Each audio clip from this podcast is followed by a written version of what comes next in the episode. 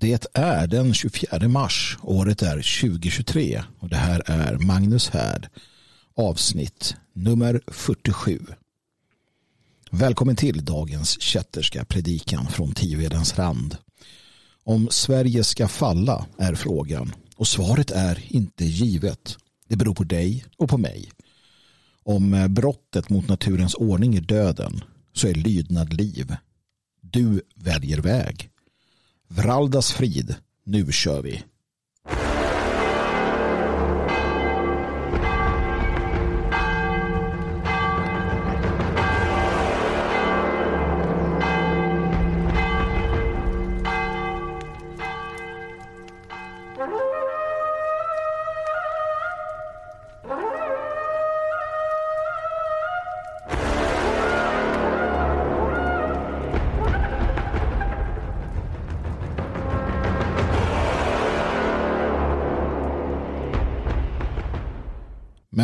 Ert minne, var er dygd förgäves, skall Svea falla här i tidens höst.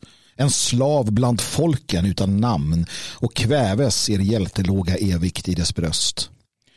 Då styren stjärnbeströdda tistelsången mot havets avgrund med förtvivlat mod att med vår jord vår skam må bli förgången och ingen veta var ert Svea stod.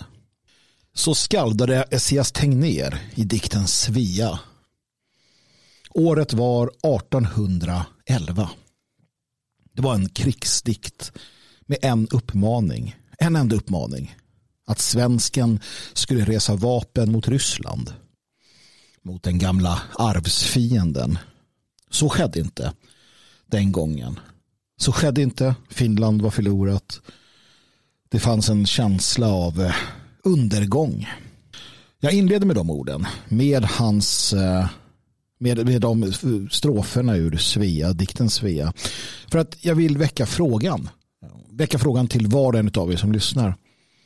Skall Sverige falla? Skall Svea falla eller resa sig upp? Skall Sverige falla? För det ser onekligen ut så. Det ser ut så när vi tittar oss omkring.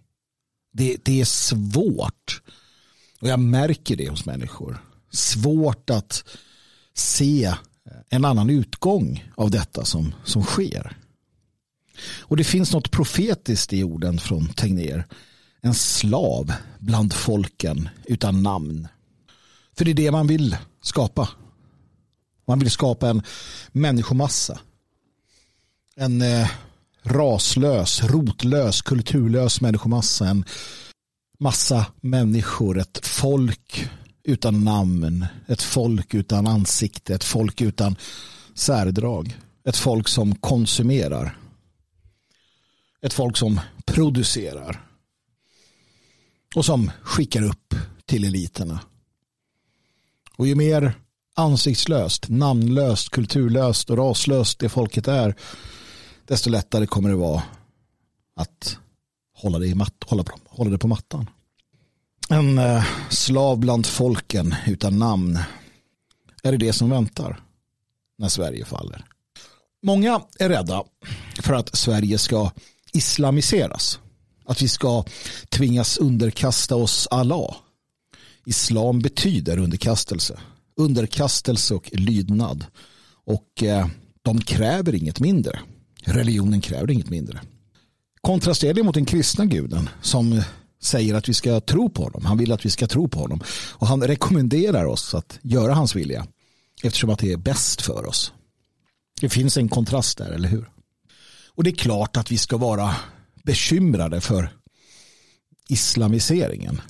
Det är klart att vi ska fundera kring vad som händer. Det är klart att vi ska ställa oss i motvärn islam har inte någon naturlig plats bland vårt folk. Islam är inte en religion för eh, vita europeer. Det, det, är bara, det är bara att konstatera. Själva essensen av islam, alltså underkastelsen, den blinda lydnaden, det är ingenting för oss. Vi kräver en religion som säger att ni är alla kungar och präster. Vi kräver en religion som inte sätter en eh, medlare mellan oss och guden. Det vill säga ingen medlare förutom Kristus i det fallet. Det vill säga att vi inte eh, accepterar, i alla fall inte till vår natur, den prästerliga auktoriteten annat än som en, en, en, en, en vald representant eller någon som vi kan eh, låta föra vår talan eller finnas där för oss. Vi vill att eh, det ska vara tydligt att vi är fria. Även om vi är duktiga på att underkasta oss, som vi gör idag, vi underkastar oss ett system till exempel, så är det fortfarande så att vi har denna frihetslängtan inom oss. Därför fungerar inte islam som religion för vårt folk. Och det är därför den också inte hör hemma här. Lika lite som att de som förfäktar tron hör hemma här. Så det är naturligtvis så att vi måste se det som händer för vad det är. Vi måste se det som en attack mot vår nation, mot vårt folk, mot vår, vår tro, mot vår tradition. Mot vår själ. Det är klart vi ska vara bekymrade över islamiseringen som pågår. Det är klart vi ska erkänna att den pågår. Vi ska konstatera att den är på riktigt. Att den kan bli ett ännu större hot framöver mot vad den är. Vi såg eh, upploppen i Örebro under påsken förra året. Den, det våld, det, det, det, det som kommer i spåret av den här idén. Men vi ska inte stirra oss blinda på detta. Vi ska inte stirra oss blinda på islamiseringen. Utan låt oss ta ett steg bakåt. Låt oss överblicka hela vår situation. För att på det sättet kunna förstå varför Svea håller på att falla. Svea har inte fallit. Men det är en överhängande risk. Det är ett reellt hot. Och det är det på grund av flera olika orsaker. Och lösningen är det vid lag också flera olika. Flera olika lösningar för flera olika problem. Men som någonstans har samma grund. Någonstans har samma ursprung.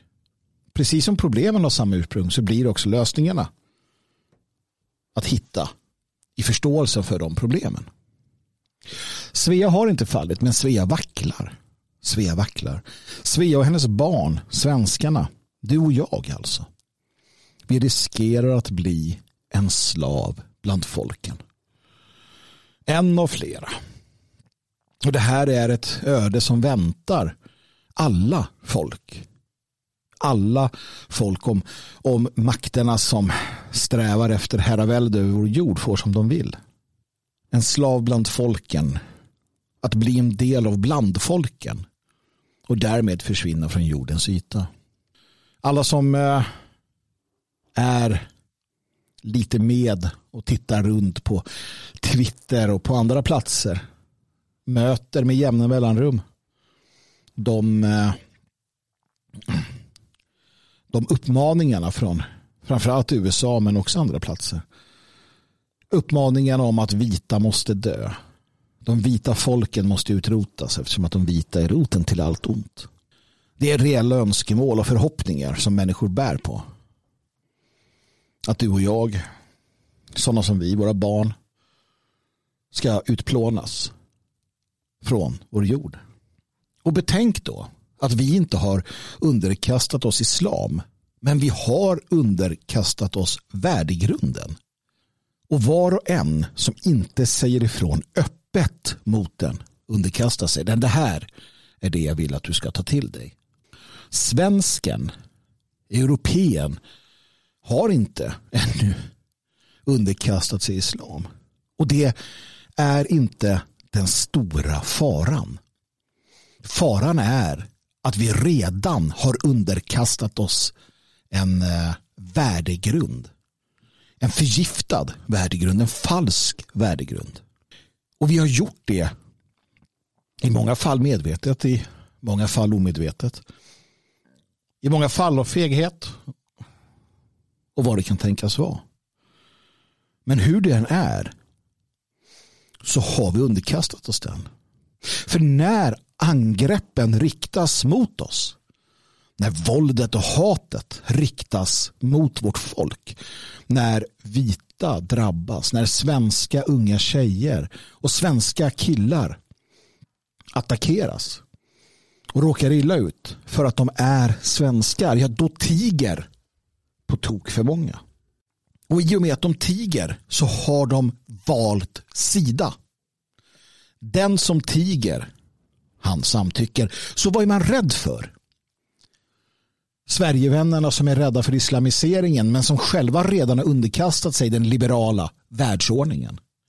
Vad är det för hög häst att sitta på? Förklara det för mig. Vad är det för hög häst att sitta på? Att omhulda ett system som gör dig illa. Men ja, jag står i alla fall upp mot islam.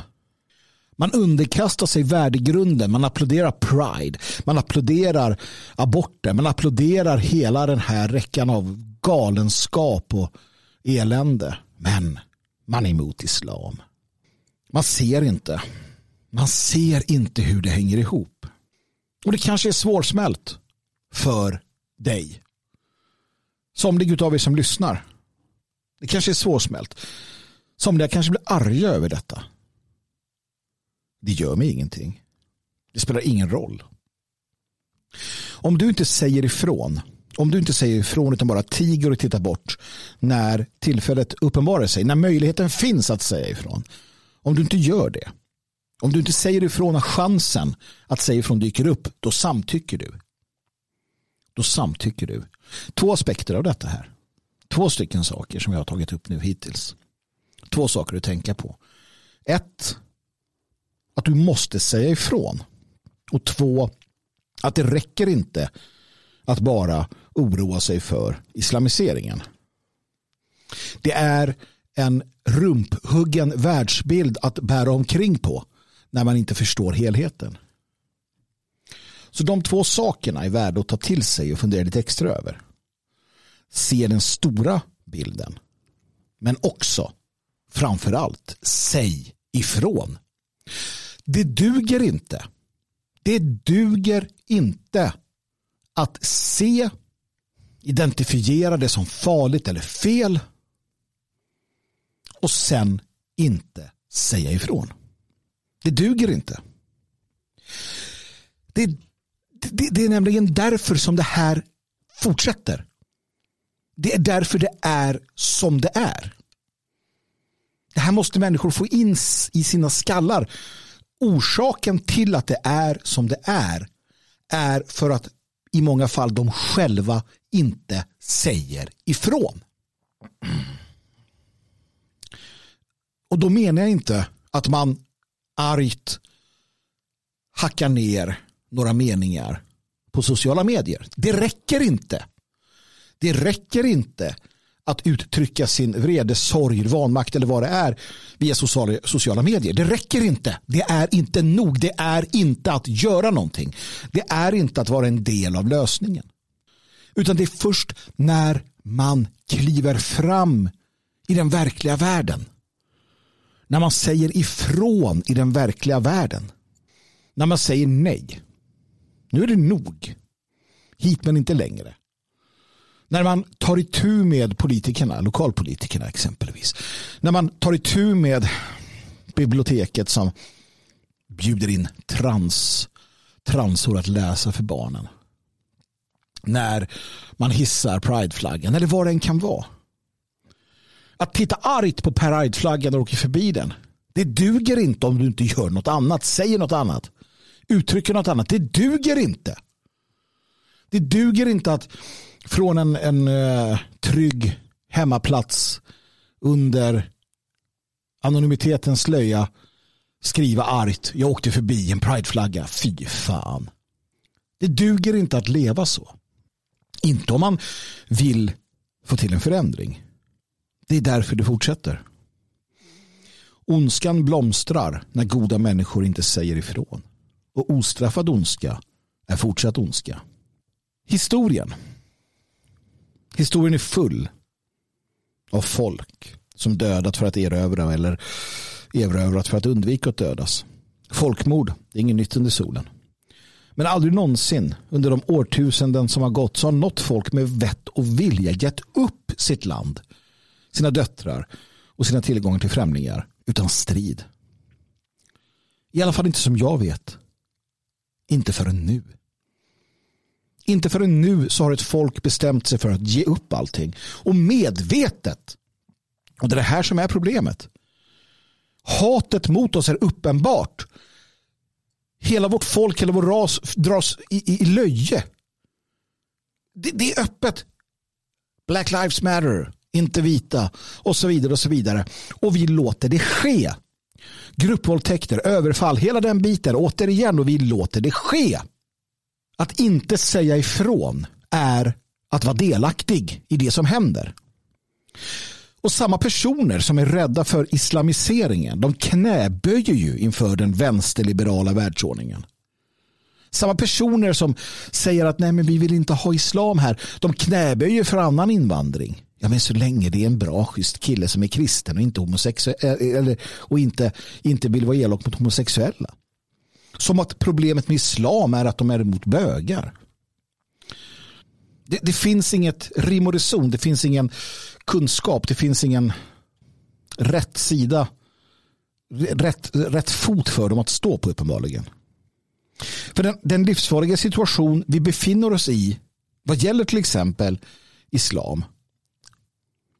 Det handlar ju inte om religionen som sådan. Utan människorna. Det är ju människorna som är det som hotar. Eftersom att, och det här är ett maxim som du måste ta till dig och förstå. Vi kan inte dela vare sig Gud eller gudar, kyrkor eller heliga platser eller territorium med rasfrämlingar. Man kan inte det. Om du är ute efter att bevara ditt folk din sort så kan du inte dela dessa saker med främlingar.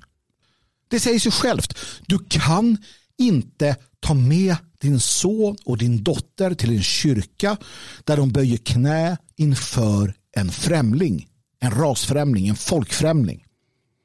För i samma ögonblick du låter dem vara en auktoritet över dig så bjuder det in till att i framtiden på andra sätt också uppgå i en gemenskap med främlingar. Om du kan böja knä för dem, varför kan du inte ta in dem i sängkammaren? Om du kan ha främlingar som religiösa auktoriteter, varför kan du inte ha dem i sängkammaren? Om du delar ditt folks heliga platser med främlingar, hur heliga är de platserna? Om du delar ditt territorium med främlingarna, om du bjuder in dem, ger dem allt de pekar på, böjer knä inför dem, ger upp dig själv inför dem, varför skulle de inte ta allt annat? Det säger sig självt, det är en naturlig lag. Det är en naturlig ordning. Om du bjuder hem någon till ditt hem och den personen beter sig illa och du låter det ske och den personen beter sig ännu mer illa och du låter det ske så kommer den personen bete sig väldigt illa. Du låter det ske. Det är ditt fel. Förstår du det? Att vi tillåter detta ske. Det är problemet. Om du tillåter att dela din Gud eller dina gudar, dina kyrkor, dina plats, hela platser, ditt territorium med, med, med främlingarna. Om du gör det och vi gör det som folk i detta nu, då förtjänar du att gå under som folk. Du och allt det som du håller kärt förtjänar att gå under om du inte tar strid emot det som hotar dig. Punkt slut. Om en båt du sitter i tillsammans med din familj kapsejsar och du inte gör någonting för att rädda dina nära och kära ja då, då, då kommer det ju hända. Då kommer de gå under. Om du struntar i att simma så kommer du att dö. Och då förtjänar du det. Det, det är det här som är själva essensen. Det som händer förtjänar vi för att vi låter det ske. Som folkkollektiv. Det är klart att de utav oss, de utav oss som ägnar vår tid I större eller mindre utsträckning. Och jag är fullt medveten om att ingen kan göra allt. Men jag är också fullt medveten om att alla kan göra något. Och vi som gör något. Det är klart att det är orättvist att se vad som händer. Det är klart att det är orättvist att vi dras ner. Förtjänar vi det? Nej, det gör vi inte. Men som folkkollektiv så försöker vi oss att sätta oss över våra egna tyck synd om mig känslor. Som folkkollektiv så förtjänar vi att gå under om vi inte kan upprätthålla oss. Varför ska vi ha rätt till ett territorium?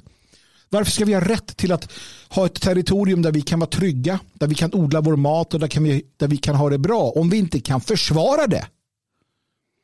Ska det finnas någon form av överenskommelse då med alla världens krigshärjare och hetsare och krigs... Som att säga, nej, här får man inte. Ryssland visade väl ganska nyligen att är man eller tror man sig vara stark, då gör man till sist som man vill. Och om nu det går åt skogen så är det så. Och det gäller oss. Det, det går inte att rationella bort det här. Vi håller på att ge bort allt utan att göra motstånd. En gång i tiden var vi skapelsens krona. Och nu ser vi till att i princip gå en säker död till mötes. Och det finns bara två alternativ. Gör motvärn eller dö. Gör motvärn eller se allt som är något av värde försvinna och dö bort. Jag kan inte hålla tant för tunga. Jag kan inte låtsas som att det inte är på det här sättet. Vi lever i en värld av järnhårda lagar.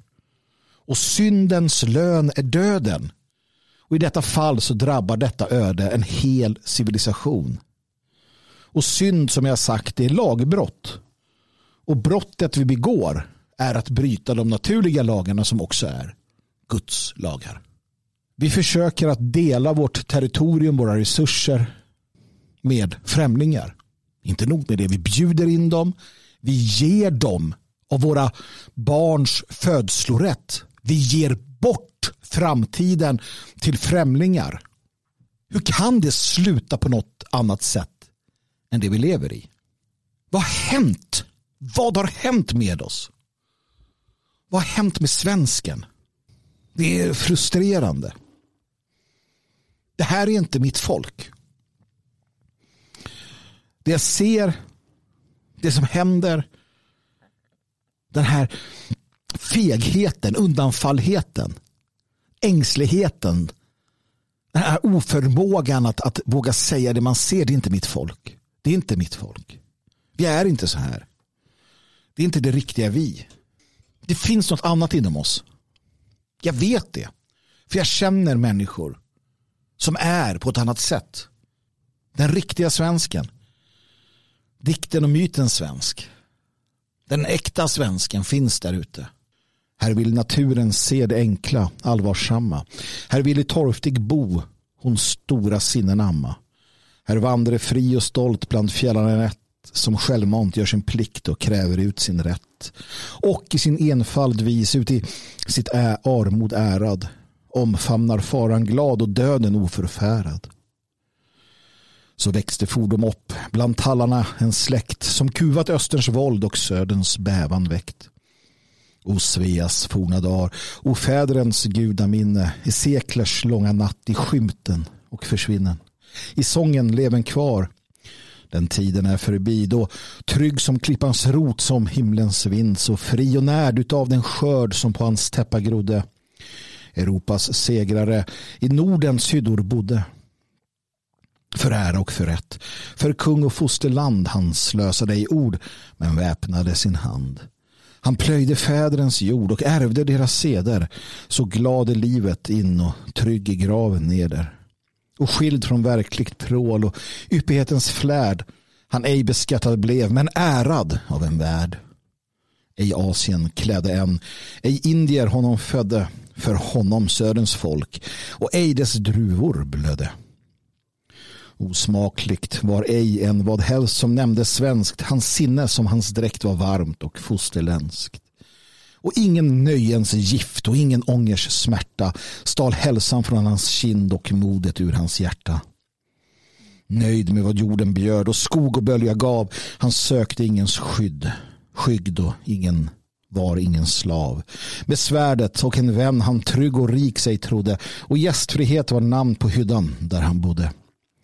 Så levde han förnöjd och utan kvinnligt knot. Han gick med öppet bröst sitt ödes storm emot. Förtrodde blott åt Gud sitt hjärtas tysta klagan och kysste faderns hand in under fadersagan.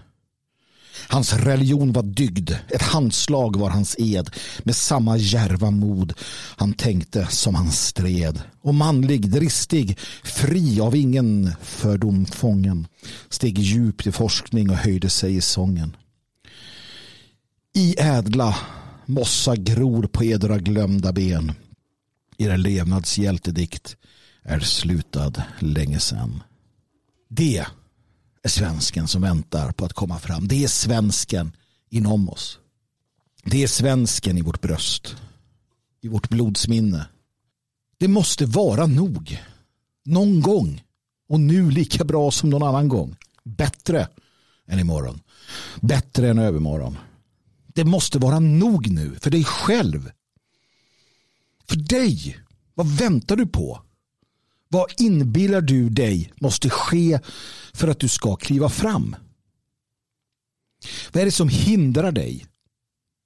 Vad är det som gör att du hålls tillbaka? Eddan ställer frågan så här. Eller frågan, det är snarare ett påstående. Ovis man tror sig alltid skola leva om för vapenskifte han sig aktar. Men ålderdomen giver honom ingen frid fast honom spjuten spara. Du lever ett liv nu. Jag har tro. Jag har tro på någonting mer. Jag känner inom mig att det är sant. Men jag är här och jag är här nu. Och det är du också. Det här är det vi vet. Så vad ska du göra? Eddan är tydlig. Du får ingen frid på ålderdomen bara för att du har gömt dig undan det som behöver göras. Om du slänger bort dina bästa år på grund av orsaker så kommer du inte känna frid. När ålderdomen blir van, blir, när ålderdomen tar det i sitt grepp.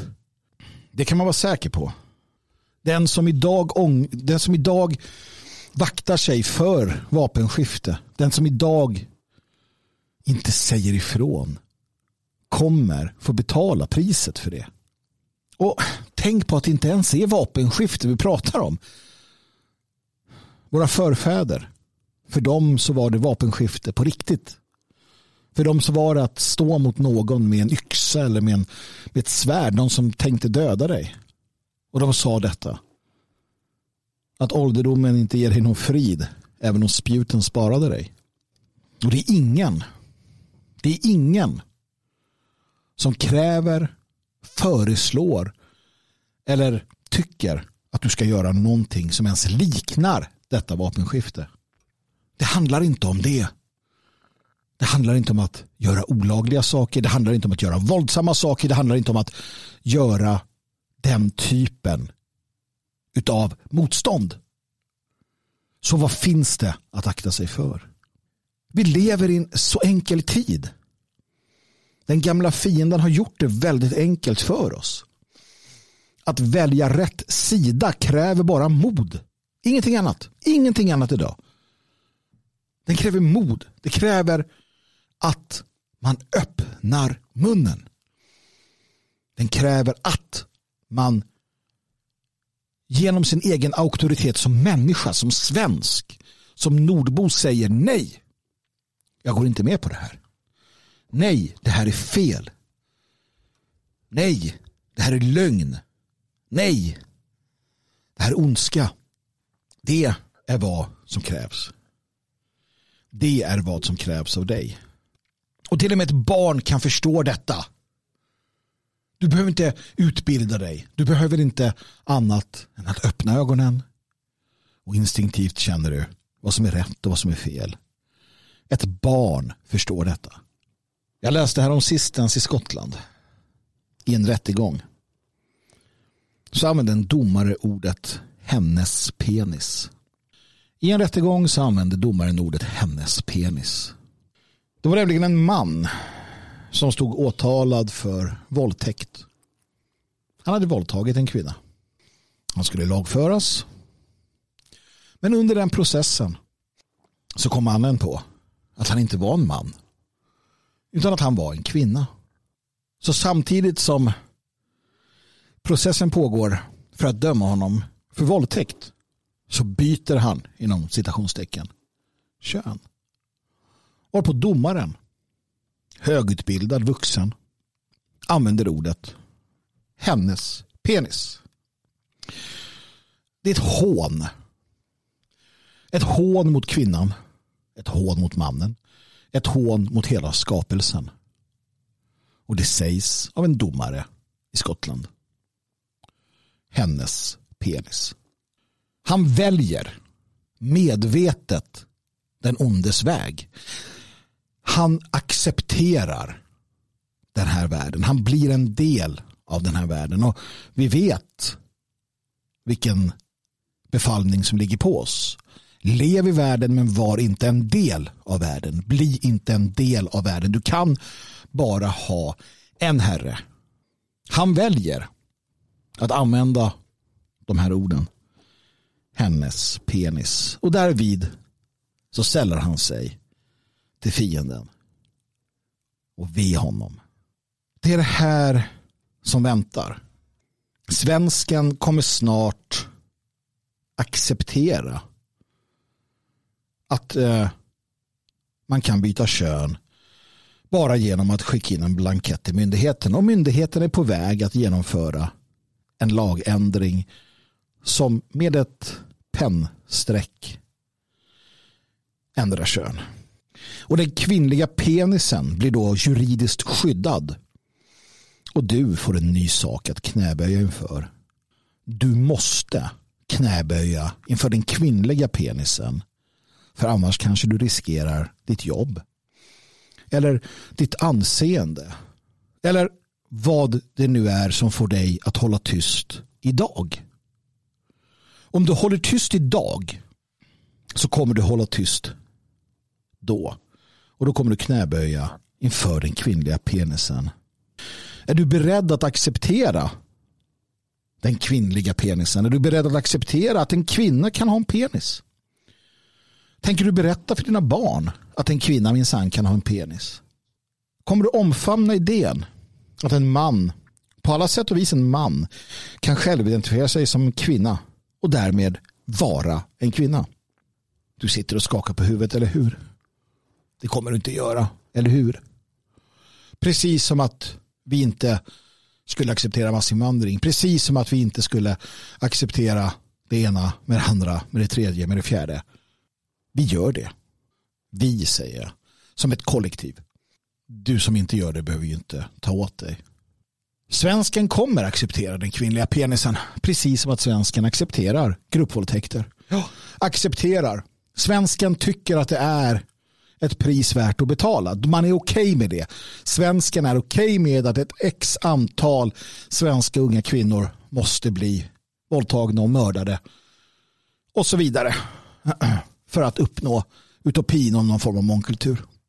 Det är så bara.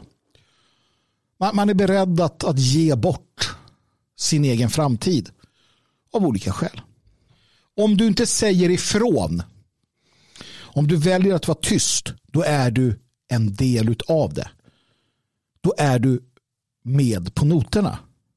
Och om svensken gör det, håller tyst, tittar bort, ja då kommer Svea falla. Och det med all rätt, som jag sa tidigare.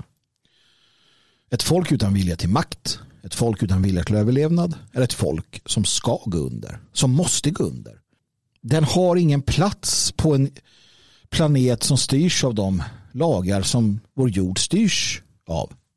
Har man inte självbevarelsedrift, ja då ska man inte vara här. Vill man inte leva, vill man inte överleva, vill man inte sätta barn till världen, om man inte vill det, Fast man kan, fast man har förutsättningarna, kanske till och med väldigt bra förutsättningar. Men man väljer att inte göra det, ja då förtjänar man ju ingenting. Då förtjänar man ingenting. Inser du hur illa det är ställt? Jag, jag tror inte det. Attackerna mot oss kommer från alla håll. Alla upptänkliga håll. De flesta hänger upp sig på massinvandring och folkutbyte. Men det är ju bara konsekvenser av det här förlorade självförtroendet. Av att vi inte har någon vilja till makt. Ingen vilja till liv. Att vi har blivit debila. Att vi har gått in i någon form av cykel, någon självmordscykel. Vad prioriterar du? Vad prioriterar du framför att strida åt alla de som vill oss illa? Vad prioriterar du framför att strida mot de som vill oss illa? Det är upp till dig. Det är upp till dig att inventera ditt liv. Det är upp till dig att svara på den frågan. Och nej, jag menar inte att du ska bränna ut dig. Jag menar inte att du ska hoppa i galen tunna, att bränna alla skepp. Att inte ha någon återväg, att gå ut på stan och skrika dig hes. Det är inte det jag menar. Det är inte att strida mot, mot det som händer och sker. Tio år till av demonstrationer och höga rop och meningslösa fängelsedomar. Det är inte det som, som, som jag ser som att strida. Nej, du ska inte bränna ut dig själv och bränna alla skepp. Jag gjorde det. Jag gjorde det när jag var yngre. Det hjälpte inte. Det var ett hästjobb att bygga den prom som jag nu sitter på. Den prom som jag försöker manövrera fram med. Men jag är inte sorgsen för det. Det skulle du inte tro. Jag tar min prom och kör på. Det är min eh, plikt. Det är mitt jobb. Du ska inte hoppa på den promen. Och du ska inte bygga en ny prom. Du ska ha ett linjeskepp, ett mäktigt linjeskepp. Det behövs. Du ska ha familjer, stora familjer. Du ska ha bra arbeten. Du ska ha stabil ekonomi. Du ska ha en massa saker. Du ska vara lycklig. Du ska ha god, ett gott liv. Men du ska vara engagerad. Du ska vara generös. Och du ska säga ifrån mot det uppenbara dårskap och de uppenbara övergrepp som riktas mot folk. Och ju tystare du är, desto mer ska du donera i ekonomiska medel. Och ju mindre du donerar ekonomiska medel, desto mer måste du rent faktiskt säga ifrån. Det är så det är. Det är den rågång som är. Och det fina är att du förtjänar lika mycket respekt. I alla fall är det vad du får av mig. Och jag har varit med ett tag. Den som har möjlighet att säga ifrån, den som har möjlighet att gå till storms mot världen, att förklara, att organisera, att på olika sätt och vis motivera den förtjänar all vår respekt, men också den som sköter sitt liv, som går till sitt arbete trots att han eller hon inte vill det och ser till att kunna hjälpa andra som gör det man själv då inte kan eller vill förtjänar lika mycket respekt. Och det är här som vi måste förstå.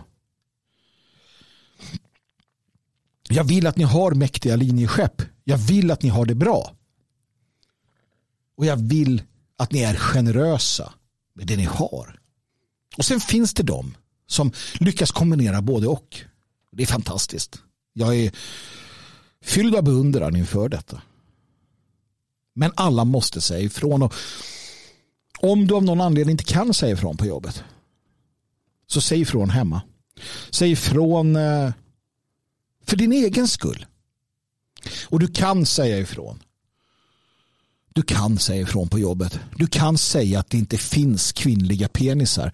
Du kan säga att det är vederstyggligt och att det är kränkande om du så vill mot kvinnor till exempel. Att det är vansinnigt med könsbyte för små barn. Det kan du säga. Det kan du säga. Det måste du säga. Det måste du säga. Du kan inte låta ett sånt samtal bara flyta på. Och nej, du ska inte vara den där på jobbet som ställer sig på kaffebordet och skriker och gormar om någonting. Du ska inte vara den. Nej, det är inte det jag säger. Du vet vad jag säger. Du vet att när de där tillfällena dyker upp så måste du säga ifrån.